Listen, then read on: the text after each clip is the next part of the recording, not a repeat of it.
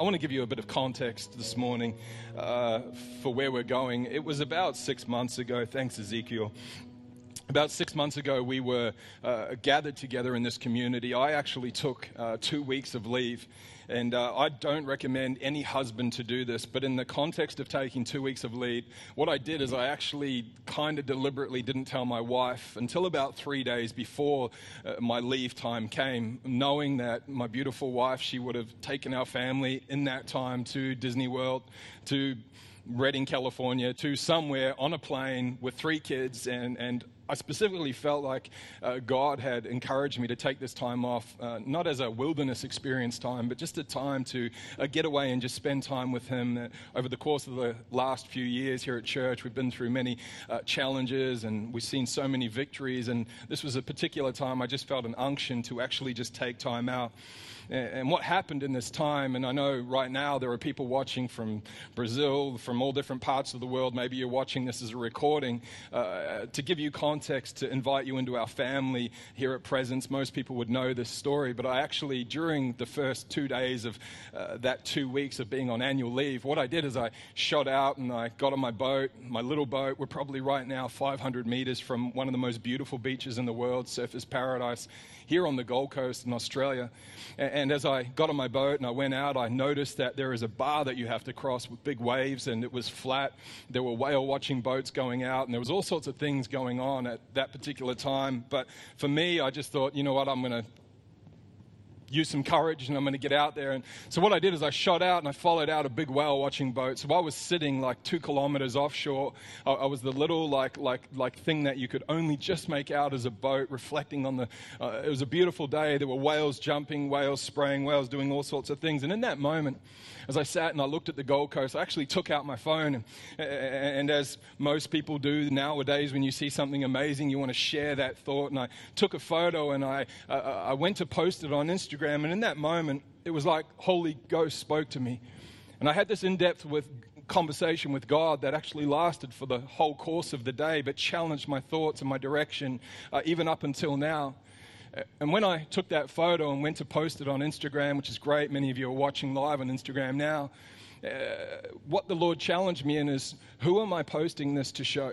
What am I expecting to get and has this become a focus, bigger or more articulated in my life than my priority of just focusing on God? Remembering that I felt like the journey to take two weeks off of church and building an organization and finance and board meetings and team meetings and so forth, just to, just to realign my heart, to get my focus right, is probably the right word.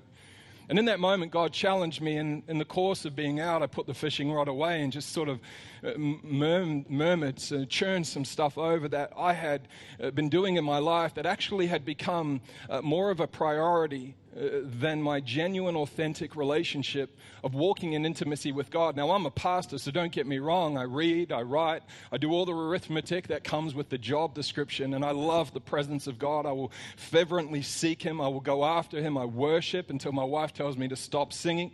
Uh, but the deal was, in that moment, I found there was actually a pattern that actually is a kingdom initiative and pattern that God introduced many, many, many, many thousands of years ago. And what it is to have a priority or priorities set up in your life. And for me, I would define it as the four F's. The four F's would be simply this it's to uh, have faith as your number one priority. And when I say have faith, it's focusing on intimacy with Jesus through the person of the Holy Spirit through reading the word, through praying, through fasting, through seeking God. But primarily in this case, it was the Lord showing me, Justin, I want you to do in the first thing every day and have on the forefront of your heart. The Bible says, pray at all times with prayer and supplications. How do we do that? We can't walk around all day praying in tongues or praying in uh, our earthly language when we're in board meetings or team meetings, but what we can do is we can keep the Lord uh, and awareness of the Holy Spirit, and that is praying because we're walking in communication with God. The second thing he spoke to me about was the importance of my family. There were times in the last few years that, that, that ministry and church and even desires of my heart had actually come and, and, and, overshadowed some of my family time. The third and the third and the fourth could be switched for priority, but faith and sorry, finance and fitness were the two. So it was faith, family, finance, and fitness to focus on these things and just realign my heart with them. Uh, the whole point of me sharing this with you is because the title of my message today is Taking Back What Matters. In praying into this week, I spoke a faith message to you last week. I felt like the Lord really wants to articulate, especially for our family at presence, some things that really matter. And not just articulate them, but give us direction in how we can take back what matters. Timothy said uh, Paul said this to Timothy in his writing, 1 Timothy 6, verses 20 and 21, a carry on from the scripture we read in communion. He said, Timothy, guard what has been entrusted to your care. Let me say that to you. We are called to guard what has been entrusted into our care. He said, Turn away from godless chatter and opposing ideas of what is falsely called knowledge, which some have professed, and in doing so have departed from the faith. Grace be with you all, Paul said. I want to read that to you really quickly in the Amplified Version. He said, O Timothy, guard and keep safe the deposit of godly truth entrusted to you. Turn away from worldly and godless chatter, which, with its profane and empty words and its contradictions of what is falsely called knowledge. And here's the clincher, which some have professed, and by doing so have erred or missed the mark and strayed from the faith. There's two questions in this passage of Scripture where Paul is talking to Timothy, a young leader. He's actually talking when we ask the question, What is what's the notion? What's the, what's the item? What's the thing he's talking about that has been entrusted into uh, Timothy's care? One, I would put to you the gift of faith. Because earlier on in the scriptures, the Bible says, and Paul was talking, remember the gift that was placed on you or, or, or imparted into you through the laying on of hands, the same gift that was on your grandmother and on your mother. And we spoke last week about how God reminded Timothy through Paul that, uh, that he never left or never let down his generational line and that Timothy should hold true true to the faith that he has. The second thought of what he's been entrusted with is the anointing of the Holy Spirit, uh, which rests upon his life and was articulated through many, many different books of the Bible. So, if we're to articulate what he's called to be entrusted with, then we can't denote or step away from what Paul is actually saying, watch out for. Anything worth having in this life will demand that we fight for it. We shared a thought recently that time and energy are fossil fuels and that we never get them back. I don't think I am speaking to uh, uh, uh, an unknowing audience right now when I articulate that everything that we've set up in this world or that has been set up in this world to steal our attention is actually falling to the ground. That's a coffee cough. Right now, I think we're all justifying when we cough or when we sneeze. That was definitely a coffee cough. But from a world view, everything that's external and that's contended for our faith, if you were to look around right now, has actually fallen to the ground. I heard one pastor say that the alphabet has fallen to the ground, like the NCAA, the NBA, the AFL, the NRL, and many other different uh, uh, uh, uh, words and symbols that are used for things that have actually taken priority from our number one focus of faith and pursuing the presence of Jesus through the person of the Holy Spirit. And why do I say that today? Because if that is the case, we have a limited place on things that have competed for our attention. Uh, uh, let me say it like this If right now everything that in the world has set itself up and we've allowed to steal our attention, then what else could there be that's in our world, that's in our periphery, that actually might be distracting or detracting away from our intimacy and our desire to be with Jesus? Uh, to fast, to pray, to seek Him, to, to get online and do church at home when there are still other things that you can do. I want to highlight this particular thing this morning. It's just a small thing, and you might not even be thinking about it, but I actually think it's common. To get to what I'm telling you this morning, we have to go to one last scripture. In the book of James, chapter 1, verses 21 through to 25, James, the brother of Jesus, this is an introduction to Scripture, and most Bibles would be articulated to prayer and doing. The introduction of James is considering a pure joy, my brothers and sisters, when you tra- face trials of many kinds, which we are facing. But James talks here and he gives us a clue into something that may be going on internally for a lot of us that right now, having won all of the distractions of sports, of shopping, of the lust of the flesh being stripped away, Now we have an opportunity to look internally at what might be detracting or distracting us, or actually just causing a wall to be in between us and intimacy with the person of Jesus. He says this He says, Therefore, get rid of all moral filth and evil that is so prevalent and humbly accept the word planted in you which can save you. I could probably honestly say it's almost like the world and coronavirus has done that. It's stopped, it's cut off, it's stopped things short. Right now, we have no choice but to be with ourselves and with our family. And then he went on and he said this the key verse for today in verse 22. He said, Do not merely listen. Uh, the old translation or the New King James says, Do not merely be hearers, or thou shalt not be hearers only, and so deceiving yourselves, but be doers of the word. He goes on to say this do what it says. Anyone who listens to the word but does not do what it says is like someone who looks at his face in the mirror and after looking at himself, he goes away and immediately forgets what he looks like. But whoever looks intently into the perfect law that gives freedom and continues in it, not forgetting what they have heard but doing it, they will be blessed in what they do. I have a question for you today to get to our point. Do you ever get bored with church? Do you ever get bored with your spiritual life? If the answer is yes, and you're saying, I often get bored with my spiritual life. I often get bored with reading the Bible. I often get bored with church. In fact, I go to many churches and I'm bored with all of them. Uh, then I've got an answer for you and I've got some help for you. Uh, the spiritual root of boredom is actually very simple. Knowledge without application eventually becomes boring and unfulfilling every time. Let me say that again. Knowledge without application, knowing something, receiving something, having something preached to us, reading something, praying and hearing something from God, without the application, without the doing, eventually becomes boring. It's just more information, it's just more knowledge. I want to take this a step further and read you something that Pastor Rick Renner wrote that touched my heart and challenged me this week in being able to articulate in this time, in this season, prioritizing faith, prioritizing faith. Rick Renner wrote, You are bored because you're not doing the word that you've heard preached. Let me tell you the truth if you simply would do what you have already been told to do, you won't have time to be bored.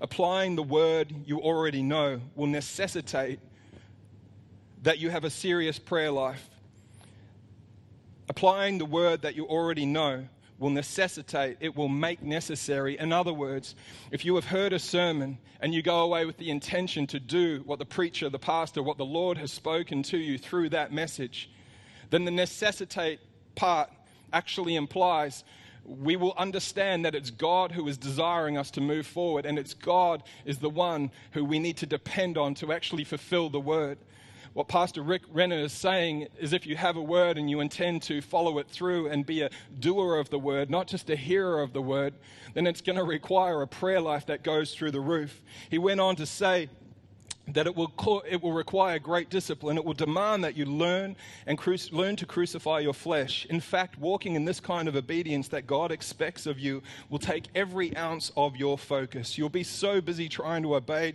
what you've already heard preached that you'll never have a moment to be bored. If we were to unpack what this word means here, the word hearers only, or just listening to the word, in this verse above, it actually comes from a Greek word, akroteus, akroteus, which is used in classical Greek times to describe people who were ordered at a class rather than taking it for credit. In other words, these people didn't intend attend the class to receive credit for the course. Uh, they were simply here or there uh, to hear the lecture, to think about what was taught, and then later discuss it with friends but they had no intention of actually applying what they heard. In addition to being intellectually stimulating, these lectures could be quite entertaining, so the hearers only would roam from meeting to meeting because they loved special speakers and the excitement of hearing someone they hadn't heard before. Sometimes their followers of or these followers of favorite speakers would travel from city to city. Although the hearers only had no intention of applying anything they heard, they loved to gather new information that made them look knowledgeable in the eyes of other people. It was their delight to attend meetings in order to be the one in the crowd uh, to have a good laugh, or just simply to hear something new. But they never put any action to what they heard because they were hearers only. They weren't listening to the message that they had heard to get credit for it, but simply to have a good time. If we were to look at now this definition of hearers only, we could probably write it and read it like this in verse 1 of 22 of chapter 1 of James. Don't be like those who attend meetings and listen to sermons for the sole purpose of being in the crowd or gathering information that makes you look smarter in other people's eyes. Since this is the background of the fa- phrase hearers only, we must take a good look at ourselves, and I'd ask you the question today Am I serious about what God and the Word of God is saying to me and the application of it in my life. Today, we are talking about taking back what matters. It's very clear and evident, let me once again articulate that the world, that its systems, that its malls, that its sports, uh, that the avenues for fulfilling the lusts of the flesh are actually just shut down.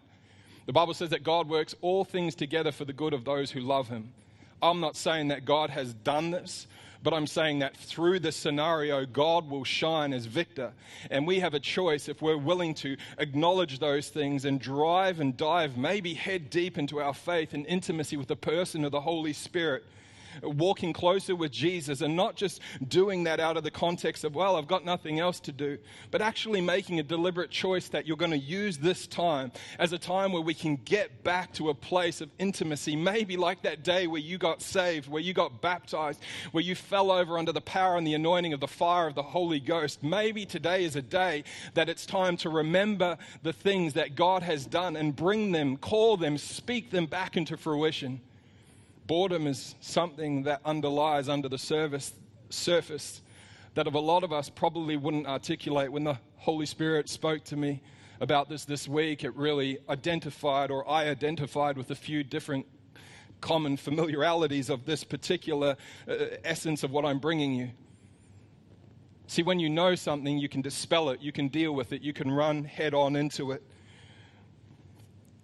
I can can't get away from the thought I wrote this this morning that God is calling his people back and he's asking us to be authentically honest with ourselves and prioritize our faith in him.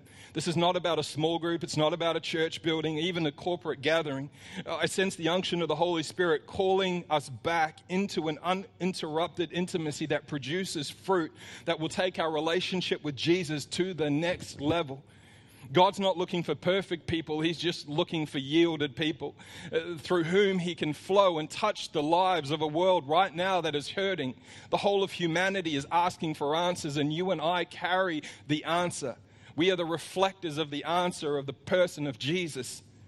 God uses us in spite of us, not because of us, but because of Jesus. The greatest moves of God on this planet articulated and defined in history have come in times like we are facing today. Yes, we haven't faced something like this for a hundred years. Yes, this is uh, on parallel or on par, they say, with the Great Depression.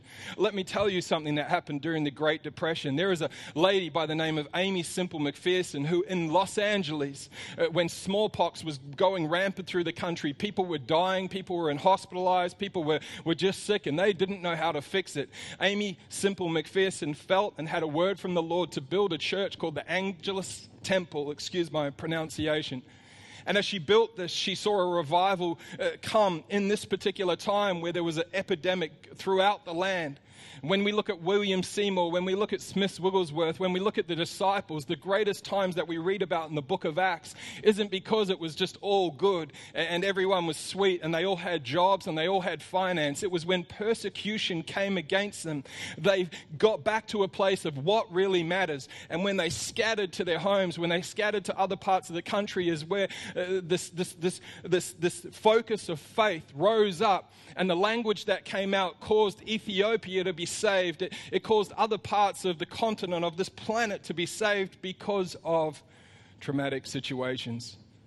In the midst of trauma is where Jesus shines bright. I have three thoughts for you today because it's one thing to not just be a hearer of the word or be a listener of the word, but James actually encourages us to be a doer of the word as Ezekiel comes. real quickly, I want to run through this. What does it look like for someone who's in prayer to be a doer of the word? Like Pastor Justin, what's something practical I can do? I would encourage you from your heart, let your language change. See, it's not just always about give me, give me, give me, help me, help me, help me. It's about God empower me to go. The Bible says in Acts chapter 4, verses 29 through to 30, 31, Paul, Peter, and John had just been released from prison. They'd come back to their small group. They shared a testimony of the power of God healing. They shared the scenario that had happened, and then their small group came together. I love their prayer. It wasn't just about thank you for bringing them back safely. It was God, give us the strength to go in power and boldness like we've never gone before. Help us as we lay hands on people uh, uh to, uh, to use us as reflectors or vessels. It says, Now, Lord, consider their threats. This is their prayer, and enable your servants to speak your word with great boldness. Stretch out your hand to heal and perform signs and wonders through the name of your holy servant Jesus. The Bible says that after they prayed like this, the place where they were standing was shaken. The meeting place was shaken and they were filled with the Holy Spirit. I love this. And they spoke the word of God boldly. It doesn't say they were just filled and they were full vessels. It says they were filled and they stepped out of that place and they started to speak the word of God boldly. When we pray prayers and we pray prayers like this, the doing part is actually doing. It's stepping outside and speaking the word of God boldly. My second thought for you this morning is how can we be doers of the word when we read our Bible? Paul, once again, was telling Timothy in 2 Timothy 13 2 and 3 sorry, 3 verses 14 and 17. He said, But as for you, continue in what you have learned and become convinced of, because you know that those whom you learned it, and how far, how from intimacy you have known the Holy Scriptures, which are able to make you wise through salvation through faith in Jesus. He said this about the Scripture when you read the Bible all Scripture is God breathed and useful for teaching, rebuking, correcting, and training in all righteousness. The servant of God may be thoroughly equipped for every good work. Not just thoroughly equipped, not just full, but actually thoroughly equipped for every good work. In other words, the Lord will fill you as you read the Bible. He will transform you form your mind. Getting a bit excited. He will transform your mind. He will renew you. And then out of that place, you can pour out exactly what He's doing to you. The third and last thought. How can we be doers of the word and worship? How can we be doers? How can we just not be complacent and just worship and just soak and just be full all the time? Because you, eventually you'll stop getting full. We need to pour out. The Bible says in Acts chapter 13, verses 2 and 3, it says, While they were worshiping the Lord and fasting, that the Holy Spirit said, Set apart for me Barnabas and Saul for the work to which I have called them. So after they had fasted and prayed, they didn't just sit down and think that was a good idea after they worshiped and prayed, they were obedient to the word of the Lord that came through worship. If we think worship is a one way experience, we're so wrong. The Bible says that He's enthroned on the praises of Israel. And as He's enthroned on the praises of Israel, God will speak to you if you have a listening ear and a desire for it not just to be about you, but for the community around you. It says that they placed their hands on them, on Paul and Silas, and they sent them off. And we know that we have the gospel now that's been advanced because of people who worshiped and prayed and were obedient to what God said to them in that moment. The end part of that scripture that we started with in the book of James but whoever looks intently into the perfect law and gives freedom, that gives freedom and continues in it. If you continue in it and you don't forget what they have heard, but actually be doers of the word or doing it, then you will be blessed in everything that you do. You know, the world is falling apart, but this is a time where the Lord will bless you, He will increase you, He will enlarge you. Remember that we are called to be reflectors. You'd say, How am I meant to be a vessel right now? We're meant to be like reflectors on a bicycle, walking in intimacy with Jesus and allowing the Holy Spirit to come and reflect the goodness of us into a community. Our mandate as we go through this is to be people that edify other people around us, people that exhort other people around us, and people that comfort. It's the reason we have the person of the Holy Spirit with us and the nine gifts of the Spirit to flow to the community around us. We're going to pray and I'm going to close. And We're going to put you out some information and some thoughts this week. I hope you'd stay tuned to them, you'd like them, you'd share them around your community as we do our best to stay connected with you. Remember, if you have any needs right now, uh, contact us even through the prayer network until we get that page up on our website and we would love to, uh, to see what we can do to help you out would you close your eyes all over your lounge rooms on the Gold Coast, wherever you're at on this planet, in Brazil and Spain, wherever you're watching from right now, a simple prayer. Pray this with me. Dear Jesus, I will go where you want me to go. Jesus, I will do what you want me to do. And Jesus, I will say what you want me to say. And lastly, I will be what you want me to be. Father, I just pray right now that anyone watching via this stream, Lord, I thank you, Lord, that distance and proximity is not a restrictor of you, that right now you will use frequency and sound waves. And Holy Spirit, as you fill every room, every environment, as you would touch every person that's listening right now, anyone that's struggling, that is distant, that is separated, that has never called upon your name. Lord, I thank you that your promise is that anyone who calls on the name of Jesus will be saved. Father, this morning I just pray that you would speak through the person of the Holy Spirit, Lord, that you would right now, that you would convict every heart watching to call on your name. Through the believing in our heart that Jesus is the Son of God and confessing with our mouth, the scripture says in Romans that we will be saved. I pray that for people this morning. Father, last time, we will go where you want us to go. We will do what you want us to do, and we will say what you want us to say. We'll be what you want us to be. Jesus, this morning, I just thank you, Lord, that no weapon formed against us shall prosper. Psalms 91 says that no pestilence shall come near us, near our household. Lord, I pray right now a divine hedge of protection, that the armies of the angels of heaven would surround our community, our children, regardless of their faith, their stance, or their standing, that right now they would be blessed in the name of Jesus. Amen, amen, amen.